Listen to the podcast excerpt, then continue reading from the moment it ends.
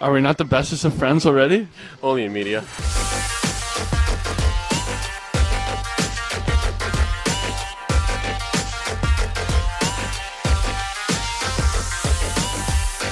Hello and welcome everyone to the only podcast not left exposed in this week's expansion draft. It's of course time to do a little bit of stargazing and I have to say the the agenda for today's call certainly uh, over the course of the afternoon got maybe a little bit more excited than we originally intended. Um, I'm joined by Mark and Tyler this evening. Uh, how's it going, guys? Going great. Nothing to complain about definitive. I like that. No no time to waste on on blither and blather. So as I mentioned, we've got a, got a little bit to talk about. We're of course going to focus on the expansion draft. It is looming, and with rosters finalized, we now know what Dallas stands potentially to lose and, and what they already have lost. We'll focus on a couple of players. We'll talk trades. Um, we'll talk a contract that recently got signed, and I'm going to do my best to make Tyler and Mark, as long alongside most of Stars Nation's blood boil with a little bit of late afternoon breaking gossip, some hot goss, as they say. But um, we'll we'll keep that to the end just to to tease and, and keep you guys around. So we're going to kind of go chronologically here, and, and we'll start with um, ah, rolling dice. We're going to go ahead and we're to go ahead and start with the good news. Get that out of the way, and and everyone's sweet sweet baby boy Miro has of course put pen to paper, ending thankfully the summer's shortest um, waiting game and, and has committed his future to the Dallas Stars. And he, of course, has signed an, an eight year, I believe it's an eight year pact. Is that uh, fact checked me on the on the years, but he, he's signed for term. He's locked and he's loaded. And, and start with you, Ty. Yeah, it's the eight eight years by 8.45 million. Thank you so much. And, and in honor of sharing the stats on that, Tyler, we're going to go ahead and go go with you first. Where were you when you saw the news of the contract signing, and, and what was your first blush reaction to seeing Miro commit his immediate and really long term future to the Dallas Stars? Oh, uh, where I was at the moment is I was actually uh, I was visiting some of my uh, in-laws, uh, future in-laws, on their uh, lake house, and I was actually out on a boat when the uh, the news broke, and I saw it on my phone. Uh, I mean, I'm beyond thrilled. Uh, Miro is my uh, favorite player. I think he is the best player on the Stars currently, and you know, there's all this talk about okay, um, what you know what is going to be for you know some of his comparable players like Fox or Makar, and if they're going to sign deals first, that will set the bar. And if you know Stars will have to do like a bridge deal, you know, so he can cash in later. So the fact that he got the deal done first before all of them, and that he just he wanted to do eight years, and so we were able to get him locked up uh, four years of UFA, already locked under key. I mean, that's just incredible for the Stars. It's a home run. Yeah, and I, I like the the home run and, and the surprise of locking in term. And we'll go ahead and pivot to you, Mark. Did you expect a long term deal? I actually was expecting a bridge deal, um, but I, am perfectly happy with a long term deal. It changes the uh, the math a little bit, I think, on what other moves Dallas can make uh, for this upcoming season. But Miro for eight sounds perfect and uh, oh, he's still going to be a uh, he's going to be in his prime when it's over. So this is lots of years of, of great watching number four. Yeah, and, and this is this is going to be a little bit out there because I, I, agree with both of you, and this honestly reminds me a lot of the John Klingberg contract. Um, just to spoil something we're going to talk about a little bit later, and and, and more that in the fact that you know Miro is in a different tier than John Klingberg. He is he is a player who has potential, legitimate Norris potential, and he's already a fantastic defenseman. He's does not do anything poorly, right? And he's he just turned 22 years old. This is a this is a franchise cornerstone, all situation, you know, name a task and he's great at it player. And yes, you know, eight and a half million, almost eight and a half million dollars is a lot objectively, but you know, with with the way the flat cap's going to go, a bridge deal probably costs the stars more because Miro likely gets much much better over the next three to four years. So giving giving Dallas the ability to lock in right now, I mean, if if if Miro just if he never improves, this is a good deal right? Versus if he improves even a little bit, right, it suddenly looks better and better and better, especially towards the back half of this deal when you expect there will be more cap flexibility. So it, it's one of those, you know, like I said, it, it reminds me of Klingberg in the sense of we're going to look back on this and think about all of the benefits Dallas reaped because this player was willing to commit his future to the team versus, you know, being a little bit more of a short-term thinker. And, and I think it's a it's this this front office has a lot of strengths. And this is another really good example of like say what you want and there are certainly flaws elsewhere, but is it a fair statement? Yes, no. Jim Nill has managed to convince good players to sign contracts and play for the Dallas Stars. Yeah, and like and you you threw out the Klingberg comparison. Another one I've seen around that I agree with is you know kind of like the Victor uh, Hedman uh, contract.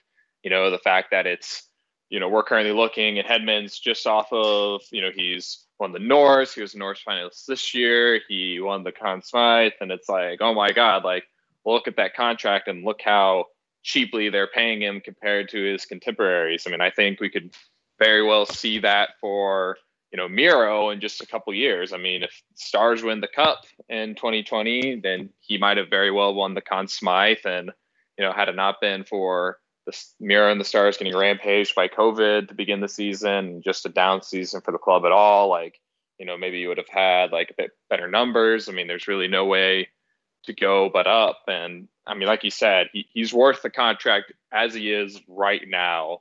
And he just turned 22 yesterday. Uh, as of recording this, he's uh, he's got his whole ceiling ahead of him. And yeah, yeah. Please, Mark, go ahead. Oh, I was just going to say I, the, the the worst thing you can say about Miro is that his skill set is so broad that it's really hard to have him be a unicorn in one specific area. And so, for instance, somebody like Hedman is just such a beast on the power play, and he gets so many points off of that that that brings him into the uh, into the conversation because of that.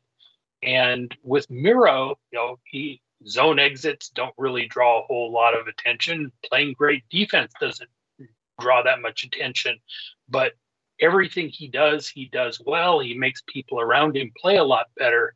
And so, as such, he's a he's a he's a player that may never get the amount of notice that he really deserves.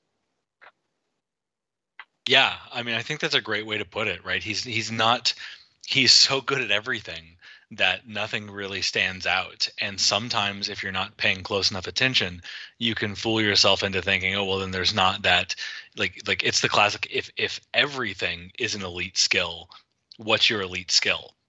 Yep and so yeah, and, and this and the other the other so you know Klingberg take uh, you know I think at the end of this trade, right? Obviously, or the end of this contract, it's going to look like a discount.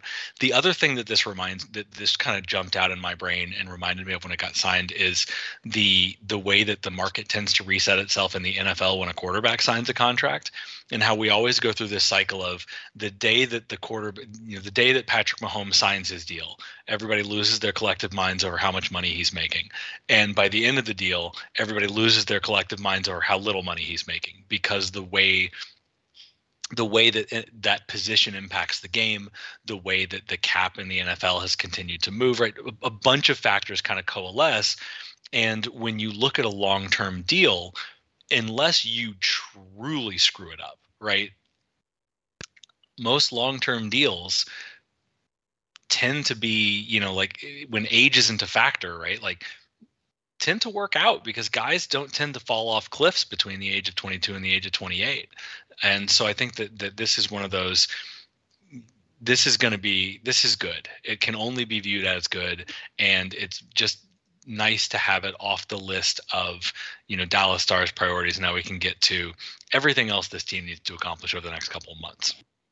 Right. I, th- I think it, it's good for Dallas because there was always this lingering question that I saw out there that said, you know, Miro isn't happy in Dallas, and so uh, even if he takes a short-term deal, he's really looking to get out of out of town by the time he hits UFA, and this just completely takes that off the table and allows the the team, the organization, everybody to just have that in the past. And this is what's going to be key to our team for the next eight years. Yeah, I mean that's that you're exactly right. He's he is it's the first of sort of the next wave of building blocks to get locked in. Yep, and and, and the prime one that needed to be there. That's the cornerstone. It isn't. And before we pivot, Tyler, is there anything else you'd like to to chime in on the Miro extension before we move on to, to other pressing matters? Uh, nope, just that you know we, we locked up a future Norris winner. That's all I got to say. Yeah, that's all you can say, and it's it's just a it's a great news for the Stars, and, and it was a little bittersweet, right? Because continuing to move along the timeline, the other the other big going on at the weekend is that Dallas finalized its expansion roster, and I want to focus on sort of first off, starting with two interesting things that happened as a result of that. The first being Dallas traded Jason Dickinson to the Vancouver Canucks for a third round pick. And, and, and Tyler, we started with you last time. So, Mark, I'm going to go ahead and ask same question. Where were you and how did you react when you saw the news that, that Jason Dickinson had been moved? Well, my answer is actually the same for both questions, which is I was on I, I was on the golf course and I made it back to the 19th hole and uh, ordered an adult soda and opened up Twitter and everything was uh, had, had blown up. And so it took me a while to kind of catch up and, and think my way through. And most of the reactions were already out there. Um, obviously, what this uh, what this meant when uh, when the whole thing came down was we fully anticipated Dickinson being selected by Seattle, and that's probably true. The, the question I have with the whole thing is uh, what what happens now? We, we've kind of opened a can of worms and there are a bunch of different things that could happen and is opening that can of worms worth the cost of just losing uh, Dickinson to Seattle? Well, it's a fact, and, and, this is where I, I'm glad you you said it that way because I do want to start with like one of the things that did annoy me about this is that well we didn't want to lose him for nothing fallacy because it it it comes with this idea that yes the risk of having a player picked is losing for nothing, but you still have to participate in the expansion draft. So what what the Dallas Stars have really decided isn't that they didn't want to lose Jason Dickinson for nothing. It's that they and I'm I'm just picking on somebody I have no foreknowledge or specific insight. It's it's the Dallas Stars deciding that no, we don't want to lose Jason Dickinson for nothing, but we're totally fine losing Jason Dickinson and Blake Comeau for a third round pick. Right? and so I, I get a little bit peeved when I hear that that argument. Well, they had to do something because if they hadn't traded Jason Dickinson, they were going to lose him for nothing. Well, they lost him anyways, and the return wasn't exactly amazing. So, so Tyler, how about you? What what's your kind of first blush on on this pickup? Yeah, no, I'm right with you on that. I think my eyebrow twitches a bit every time I read the words uh, "lose for nothing." Uh, you know, I, I, think I think you put it nicely. It's like you know, at the end of the day, it's like if they hadn't made the trade, they probably would have lost Jason Dickinson, and now instead they're going to lose Jason Dickinson and someone else for a third round pick. And so when it comes down to it, is you basically have to ask like the player that Dallas ends up losing expansion draft, would you have traded them for a third round pick straight up? You know, and if it's someone like you know uh, Blake Comeau or Adam Mascherin or, or anyone, like especially given the Stars' lack of two terribly attractive options, you know, the answer is probably going to be yes. I would trade them for a third round pick and be happy with it. And I mean, I think if it's Vancouver, I think it's Vancouver's third round pick for this draft, which is actually pretty high. So it's like, you know, that's why, from my standpoint, you know, I I like the trade. You know, you're still losing someone, and people are like, oh, you you don't want to lose two players. You could have just lost one, but you know, I think probably depending on who the Stars lose. I mean, I would trade them for a third, and I think that's where they could possibly come out ahead. But there definitely is a concern, and I feel a lot of teams did this. Uh, maybe not necessarily Nill in the Stars, but I feel a lot of teams kind of tried to galaxy brain themselves out of losing a certain player, and all they did was just put them in a worse position than they would have been had they just stood pat. Yeah, I think that's that's a really good way to phrase it. And, and it's also and this is I, I, was even joking with i think it was david and some other folks on twitter that this trade is making me feel like an a-hole because i feel like i keep having to say things that can be interpreted as as not loving jason dickinson. And, and i think that that to start right he will his loss is he was a a fantastic player for this club. You need a jason dickinson on a roster. He's a great you know by all reports he's a great person right? And, and somebody that that you know is is worthy of respect and admiration. But you know it also gets into the brutal calculus of sports and that like you know i think you need a jason dickinson. You don't necessarily need the jason dickinson. So it's not you know reacting to this trade like dallas was somehow giving away some linchpin you know this this isn't going to meaningfully impact the way that the the roster kind of comes together and the way that the team performs next season right? If, if jason dickinson is the difference between you know a good outcome and a bad outcome it's probably not a sign that the stars were succeeding is is where i land. But um you know i, I do think the, the galaxy brain thing is a bit uh, you know you can get there. And what i what i think that you know the more i thought about it i kind of wound up really liking the deal because looking at, at this the Dallas Stars protection list, right, with Dickinson gone, they've basically maneuvered it so that the person that Seattle selects will either solve a problem for the Dallas Stars, which we'll get to in just a minute, or be in the grand scheme of things irrelevant, right? Dallas isn't going to lose anything that they need. And I think that that's not that's not nothing. And the cost of a third, you know, at, at the cost of a third round pick, hey, you know what? I, I would take that. That's that's not a bad situation to be in heading into the expansion draft. There are certainly teams with a lot better players that are that are currently exposed.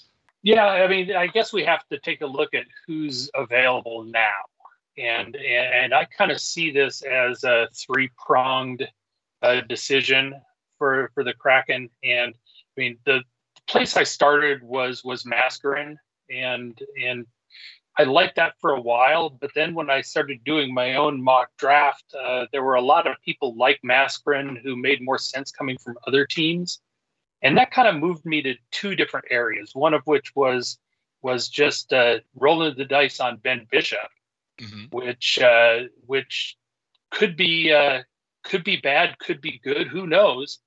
But I'm not sure that uh, you know, getting a third for Jason Dickinson is worth taking that risk, given what uh, what good Bishop and healthy Bishop is worth to the Dallas Stars or any team.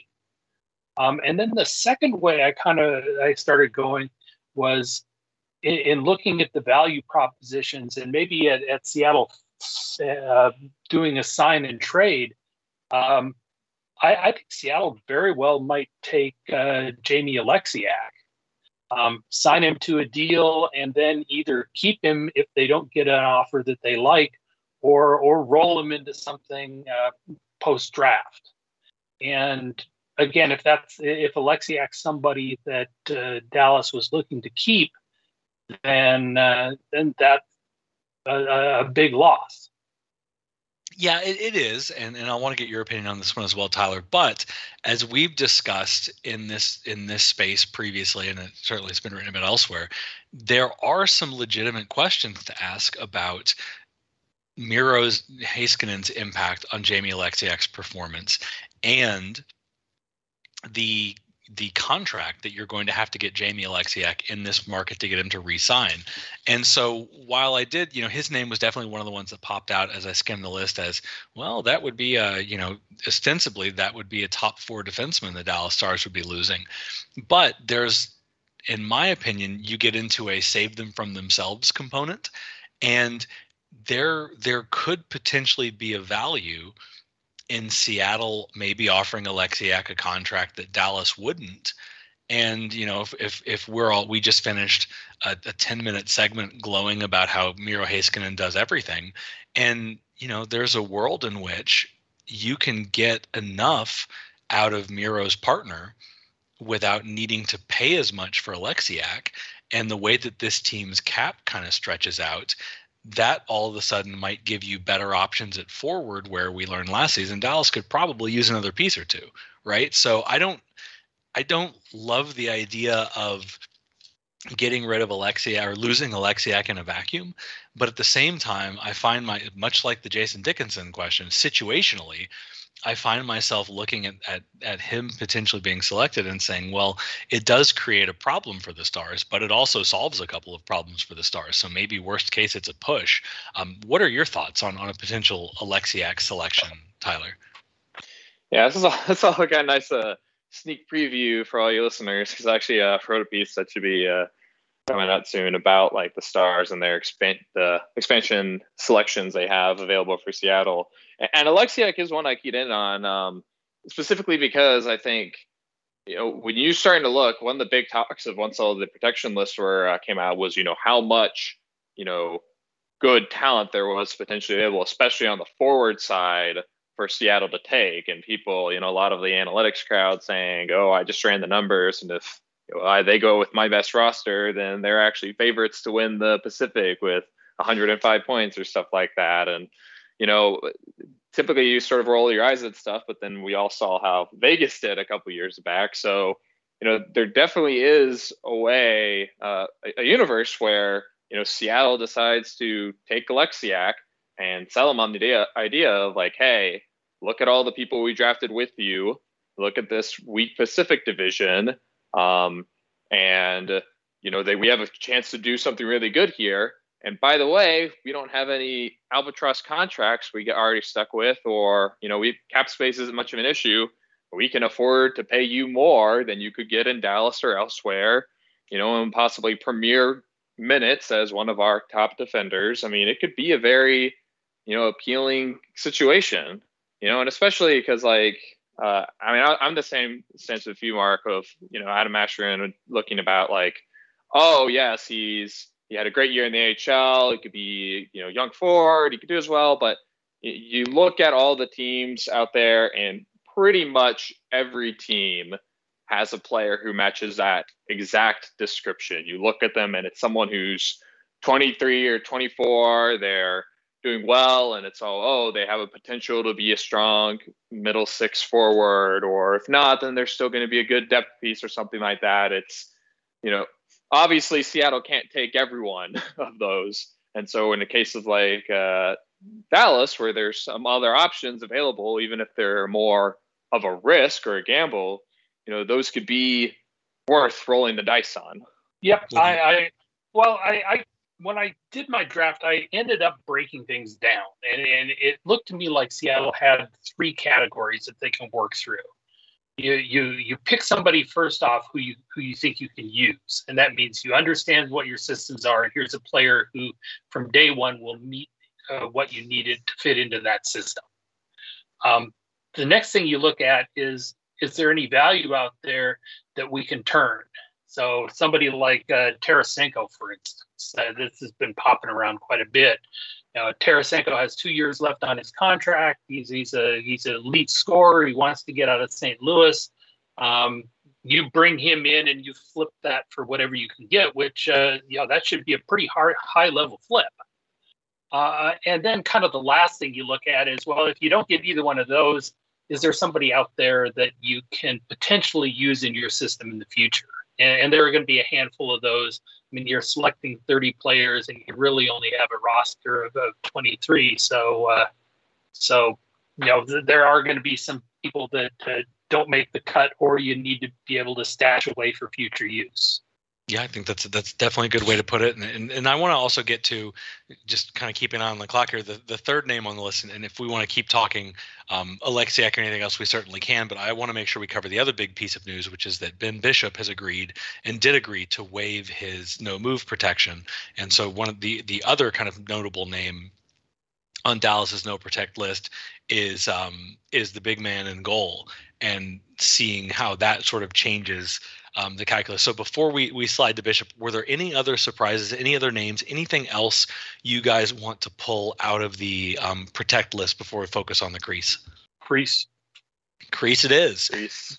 This one was interesting because I, I, you know, and I, I made this joke um, in a tweet uh, over the weekend, but there is a world in which, and this is speaking of galaxy brain, did did we just witness Jim Nill maneuver things so that the most you know appealing the the most appealing decision Seattle could make was to inadvertently save Dallas from their suddenly crowded crease situation while clearing nearly $5 million worth of space off of the Dallas Stars salary cap by really leaving it. So I think that you mentioned earlier taking a, you know, taking a swing at, at Bishop. He, to me, is the most intriguing option on the Dallas list because of the variability, right? Like he's a guy that you could get and get literally nothing out of, right? There's certainly rumors about, you know, he's he's in month, you know, 16 of a recovery from a, a meniscus surgery, which is about 12 months longer than those things usually take. And at his age and his body profile, that's not a not good news at all. But at the same time, his last two seasons as a functional NHL player were both north of 920 save percentage. So so he is sort of the quintessential lottery ticket in that if Seattle picks him up and gets any kind of health, then they may that he's he is arguably the most elite talent, especially goaltender, but he's arguably you know if if he can resemble himself one of the the elite talents on the list of the expansion draft he could also be a complete failure and bust. So we'll start um we'll start with you on this one mark. First off you know two two questions right? Likelihood of you know here we'll we'll do it this way. Pitch me on the benefits of C, of the Seattle Kraken taking Ben Bishop in the expansion draft. Uh, pretty easy to do. Uh, it's uh, two years left on a contract that's south of five million dollars uh, he's a Vezina quality netminder when he is healthy um, it's quite obvious at this point that he's not going to be healthy going into uh, into the year. So that means that you have to set up uh, some some options in net. But it sounds like Seattle is real cro- close to a deal with Driedger, so uh, they have one piece that they think is going to fit into their one A one B situation. Um, so best case scenario is you get a Vezina quality netminder who maybe if you play him just 30 games a year, uh, can his body can take it, and and that's well worthwhile. Uh, and then on the downside, the worst case scenario is that you start him on uh, you know, season opening injured reserve, so you aren't really eating cap there. And if it turns out to be absolutely terrible and, and he never plays a game for you, uh, he goes on long term injured reserve. And, uh, and if you're looking to spend at the cap, then that's money that uh, you know, for, from an ownership point of view, it costs you some money, but even there, probably not a whole lot because most of it's probably insured. Um, so it, it, it, there's really no downside to it there. Well, and you, you get into it, and I'll get your take on that in just a second, Tyler. But just to double click on the contract thing for a second, you get into a flat cap NHL where you know just just a just one simple example, right? Is is Minnesota cleared themselves a bunch of cap space by way of, of you know dropping Suter and Parise this year, will get they lose most of that savings next season. So the value of a you know five million dollar hole in your salary cap is something that cannot be understated in in the modern NHL. So there's that's that's kind of strangely a point in his favor. And then the other thing about Bishop's history, one thing that he has been able to do for the most part is he has missed time. He's battled injuries. He's always been able to to contribute like whenever he does have that stretch of you know 30 40 games he's he's able to contribute at a high level before he goes down again so he's he's been strange in that he gets hurt and he misses time but when he doesn't miss time he's quite good so you know just to kind of go along with what you're saying there there there is something there tyler what do you think yeah and echo that i mean i think it's it's not just that he's go- really good when hurt it's like he doesn't have to like try and warm back up. It's almost like he picks up, you know, right where he left off. And the other thing you have to consider with uh, from Seattle's perspective is just you know looking at the other goalie options available. I mean, because we had they're thinking, oh, Jake Allen was going to um, be a great pick for them. Oh, but then Carey Price does a similar thing and waives his NMC, or you know, Adin Hill will be a good Hill will be a good pick out of um, Arizona, but oh no, they uh, trade him to San Jose, so they don't have to protect him. And so, I, I mean, I think when you're looking at it, like like Mark mentioned, they seem to be pretty mostly finalized with Driedger as one of their options. Unless you're willing to roll the dice on Carey Price's uh, albatross of a contract, and Price has injury concerns of himself, so I wouldn't even touch off a 10 foot pole if I was Seattle. I mean, the only other, you know, I guess attractive established goalie option besides someone like uh, Malcolm Subban or someone like that who, who's just going to be like your backup or your AHL star or whatnot. The really only other person out there, I think, besides Bishop, is Braden Holtby, who I would agree with. I would say when healthy, Bishop is better at this point, and you know Holtby only has one year left, and I think even with Bishop's health, you know you're making the gamble that he's gonna get healthy at some point in the next two years. And at that point, when he's healthy, either he helps you in Seattle or maybe you're able to flip him at a deadline or to a contender who needs goalie help, you know, some salary retained. Yeah, and worst case scenario, if he if his career is done and he never plays another game again, I mean, just like we mentioned later or uh, earlier, with um, 30 people getting selected in a roster of 23, it's very likely that whoever else they pick for uh, from Dallas doesn't play a single game for them either. So it's kind of like you know you have the salary space it could be a home run pick. And the downside is not compared to the other options, it's not even that much of a downside. So I think, you know, just based on the other options available, he is a very interesting and attractive pick if I were the Kraken. Yeah, Mark, yeah, you're mean, looking to jump in here. What do you what do you have to say?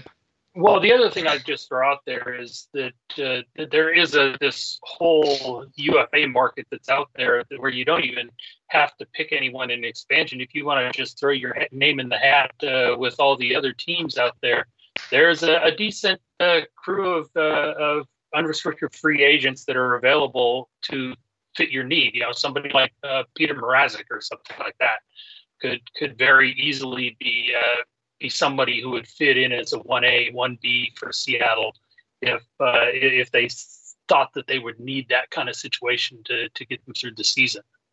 Yeah, and I think that's that to me is the argument that that cuts both ways, right? So on the one hand, you can afford to take a flyer on Bishop because hey, maybe you get a Vezina candidate for two years at a reasonable cap hit, um, or you get LTIR space, and and you can afford to take that swing because hey, if it doesn't work out, you're going to be able to find, and this is under the assumption, right? It is, it is being widely reported that Driedger is going to go to Seattle, and and with the Florida crease situation being what it is, that that feels right, right? That doesn't feel like a a moonshot. So you know, on the one hand, you've got Driedger presumably occupying, you know, one of the two slots and then you can afford to take a swing at Bishop because if it doesn't work out, you can go to the free agent market and get a guy who's going to give you or, or the trademark you know you've got cap space you can you can pick somebody up right if if if you really need to. Flip side you don't need to necessarily take that gamble with bishop because you can go to the market and, and pick up a guy that's probably you know so it's you you can you can twist yourself in knots but you know what what for me at least the intriguing thing about ben bishop more than any other player definitely on the stars list and and amongst the more intriguing players league wide is there is a world in which you pick this guy up and look like a freaking genius right? He's got experience in a shared crease situation. He is, by all reports, a, a well liked teammate, right? He's got some name value. He's an American, which might matter to a franchise based in the States. So there's a lot of stuff that says he's a, you know, not bad pickup um, versus you know, I guess the, the next most, you know, skill comparable player on the stars is versus okay, with Oleksiak, maybe you're you're saying that this is a, you know, classic case of a bigger defenseman figuring out later in his career arc, and you've got your hands on a, a second, perhaps first pairing big bodied defenseman. Um, and beyond that, it's pieces, right? It's as as good as in season was last season. You know, is he is he really an NHL caliber lottery ticket, right? So he he I keep coming back, and and the more I the more I think about it, the more that you know the, the gambler in me looks at Bishop and says, hey, maybe that's the guy. Uh, and then before we move on, though, I want to just touch base on you know the impact of the stars. What would be you know from from your perspective tyler if you want to dive in here first what would be the impact to dallas if um if bishop was seattle's selection So I think the first and foremost, you have the the fact of the non LTIR cap space that losing Bishop would clear. Um, you know, hey, now we are able to maybe look at a free agent, a, a forward or defenseman uh, that we wouldn't have looked at otherwise. But I think even more important than that is, you know, it just stabilizes and you're certain about what your crease is uh, going into this next season. I mean, I'm a big Jake Oettinger fan.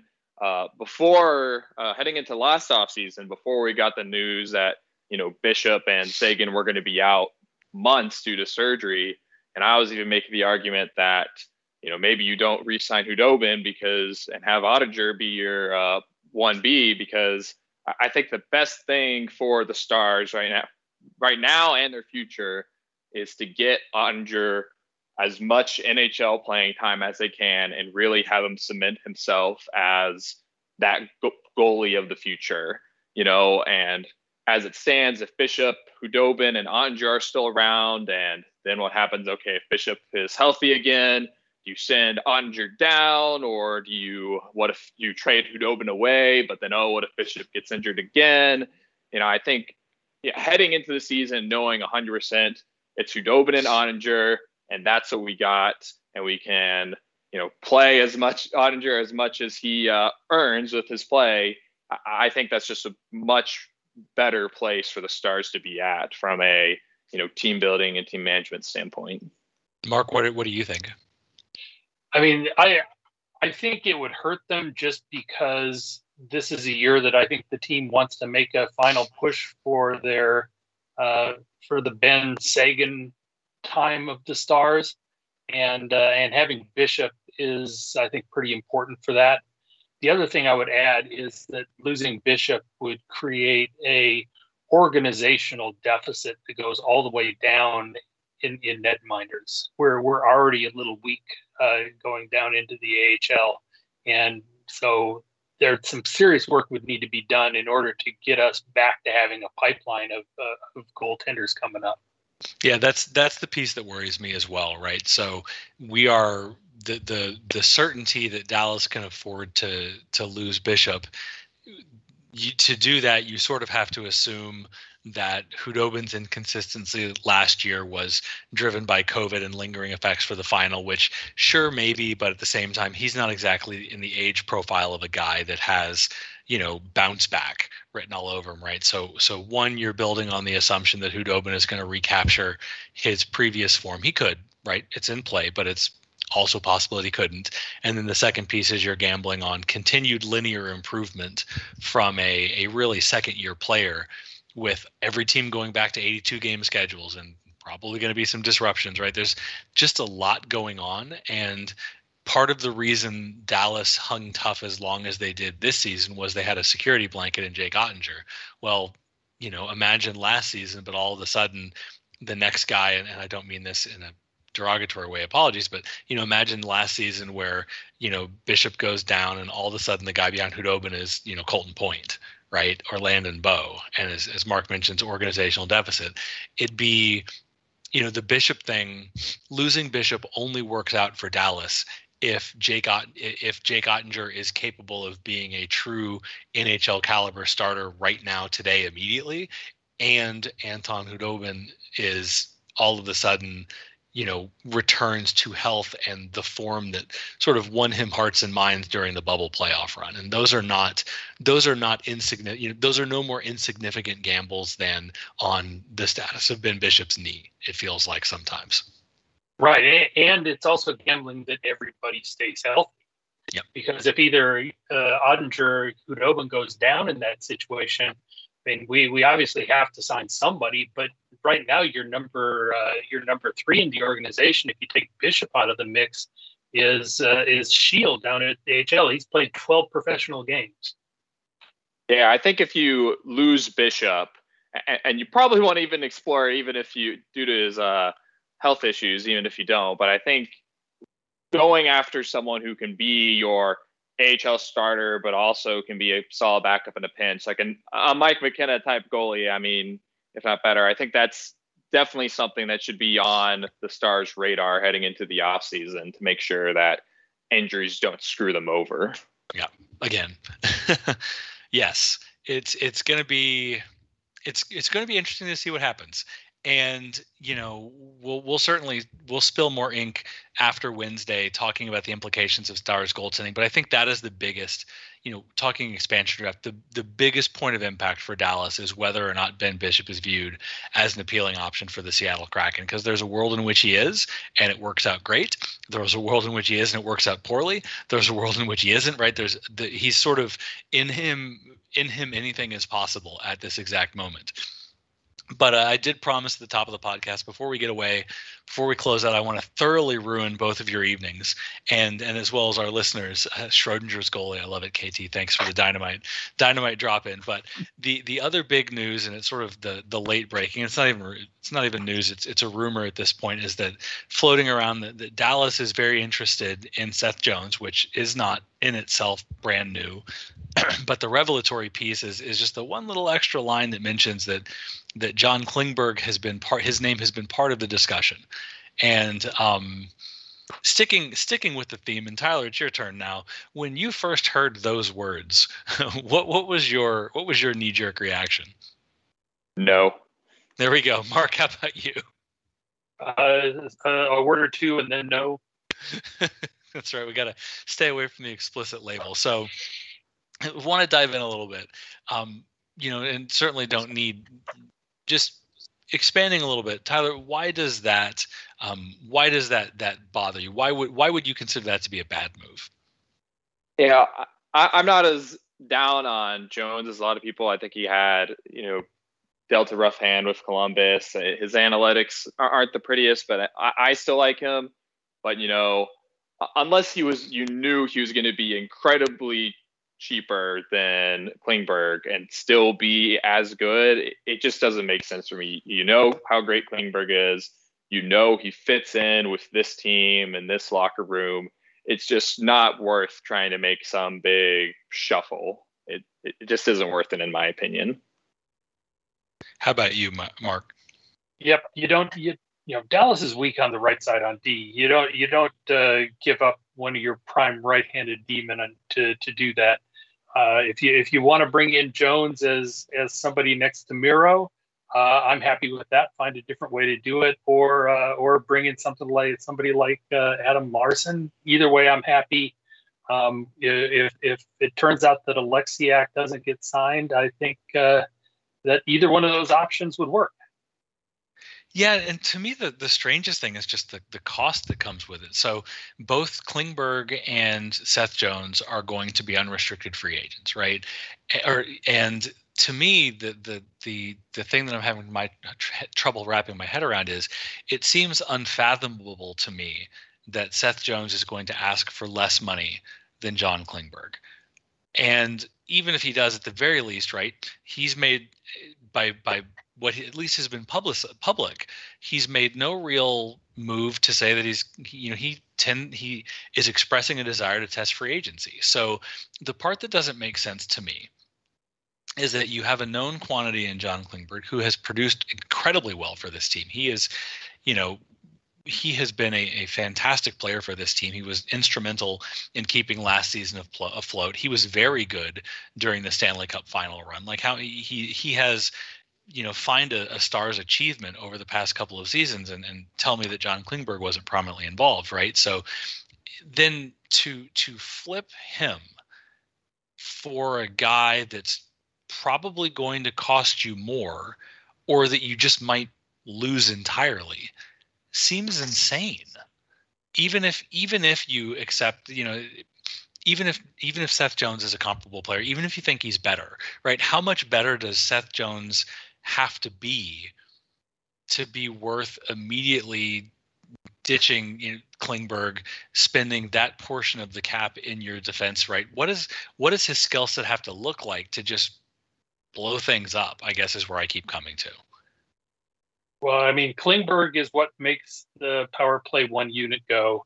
Um, and in that case, there's nobody on the roster who comes close to filling that role. So I just don't see how you do it and and you know you get into a lot of to me roster casting and saying well harley could be ready early, or you know maybe Miro is ready to step into the number one power play role. It's it's it's possible, I suppose, but I don't know. I just even the only thing that, that to me, I guess maybe if behind the scenes you've got Seth Jones giving you some signal that he's willing to resign, right? Okay, then then maybe you consider it. All right, I I if if they can get something done long term with Seth Jones, then sure, he's he's a good player. You've got to listen. Conversely, maybe you've got signal from from John Klingberg saying sort of the same thing. Hey, guess what? I, I intend to test the market right? And if you've got clear indication either way, then that changes the calculus for me a little bit. Okay, if I know if I know I'm going to lose Klingberg, then I may be more willing to take a gamble that I won't lose Seth Jones. Or if I know that I've got the opportunity to secure Seth Jones long term, then maybe I'm less inclined to roll the dice on losing Klingberg. There are there are worlds in which it works. It just feels I don't know. It feels I, it's one of those like I don't feel how the Stars, you know, looking at looking at how close looking at the Tampa series, right? Looking at what afflicted Dallas last season, looking at the the ages of the players and where the talent is and blah blah blah. The the part for me is I don't see how making a move from John Klingberg to Seth Jones makes this team better enough to kind of up level them, right? It doesn't put them into the next tier. And I feel like a player of Klingberg's ability, you only really trade him if it gets you into that next tier. And I just even if you improve, it's not going to be a ton. And so it just seems it seems silly that he'd be a part of the discussion absent some information that none of us are aware of. Yeah, somebody's wishful thinking and not not a Dallas Stars fan. Well, it's it's you know it could be Columbus floating or, or Seth Jones's agent floating. Just yep. the way that it was worded, it could be Columbus saying, "Hey, how about Klingberg?" and then he's part of the conversation, right? It doesn't necessarily mean Dallas is serious. It just seems it seems strange. Yeah, I mean, unless you have you kind of alluded to this, but like unless you have a situation where Jones says, "Yes, Dallas, I will sign with you, you know, for the future. I'll sign an extension as soon as you trade for me." And Klingberg's telling you, "Yeah, I'm going to probably test free agency and head elsewhere. It's just that trade doesn't make sense. Maybe if you're acquiring Jones and in place of Lindell or something, it does. I mean, but otherwise, you can't afford. You mentioned earlier, Klingberg is the one power play guy. You can't really replace him, and you know all the people were saying, "Oh, Thomas Harley, he could uh, maybe do that one day." I mean, it, it wasn't that long ago that people were saying, "Hey, Klingberg is expendable because Julius Honka is going to yep. come right around and be the next big thing on the Stars. So it's kind of like, you know, as KT mentioned earlier in our chat, it's like the old family guy bit. It's not a, you know, a boat is a boat, but a box could be anything. It could even be a boat. It's like just, just stick with what you know and what you know is working and what is good for your team and uh, don't overthink things. Don't overthink things, indeed. Um, yep. Yeah, I, I think that's the only way to look at it. Again, it, it, there may be other pieces involved. You, you, you might have my attention if Laine is coming back in the same direction. Like there, there's a world in which, but I just, I just look at Columbus and I, I don't, I don't see. Again, I don't see a deal there that turns Dallas into. I, I don't see the pieces on Columbus's roster that turned Dallas into a team that is suddenly going toe to toe with Tampa Bay at the top. They're not in the top of the division any longer, but just looking at last season, I don't see a, I don't see a deal that puts Dallas into you know the the Colorado tier, moving Klingberg, and if that's the case, then honestly, what's the point? I'd rather Dallas focus on re-signing Klingberg, finding help elsewhere, and and kind of seeing where the chips fall. The the Jones thing just I don't know it, it feels like a reputation play. That will, you know, we'll see how things we'll we'll see how things develop over the next couple of days. Uh, we've got the expansion draft coming up. I, I, just close very quickly with with some fun prognostication. We'll go with you first, Mark. Who does Seattle take off of Dallas's roster? No, no wishy washy. You got you got to give me a name. Well, now I talk myself into Ben Bishop on back there. How about you, Tyler? Uh, if it's not Ben Bishop, it's going to be, uh, we'll go a wild card, Blake Comeau. All right, get veteran leadership. I love it. I'm I'm gonna, for the sake of variety, say that they um, Seattle uses their exclusive window to negotiate a deal with Jamie Oleksiak, and they pick up the big rig. That's my that's my prognostication. Who doesn't love a gigantic defenseman that has shown flashes of handsiness? That that could be a, especially looking at you know looking at some of the forward options elsewhere. I don't think you there are there are guys you can take to stock your forward core, and there aren't as many there aren't as many players that profile in the way that people seem to like about Oleksiak. So that, that's my prediction. So so one way or another, they're going to pick up size. You know, I think that's the that's the overriding theme. You got to get big in the modern yep. NHL. Size and grit. Size yep. and grit. Well, it will be just a couple quick days before we find out. Uh, again, thank you both for joining me this evening. KT, thanks for working the the magic behind the scenes, and we'll just see what happens with our beloved Dallas Stars. Take take it easy, everyone.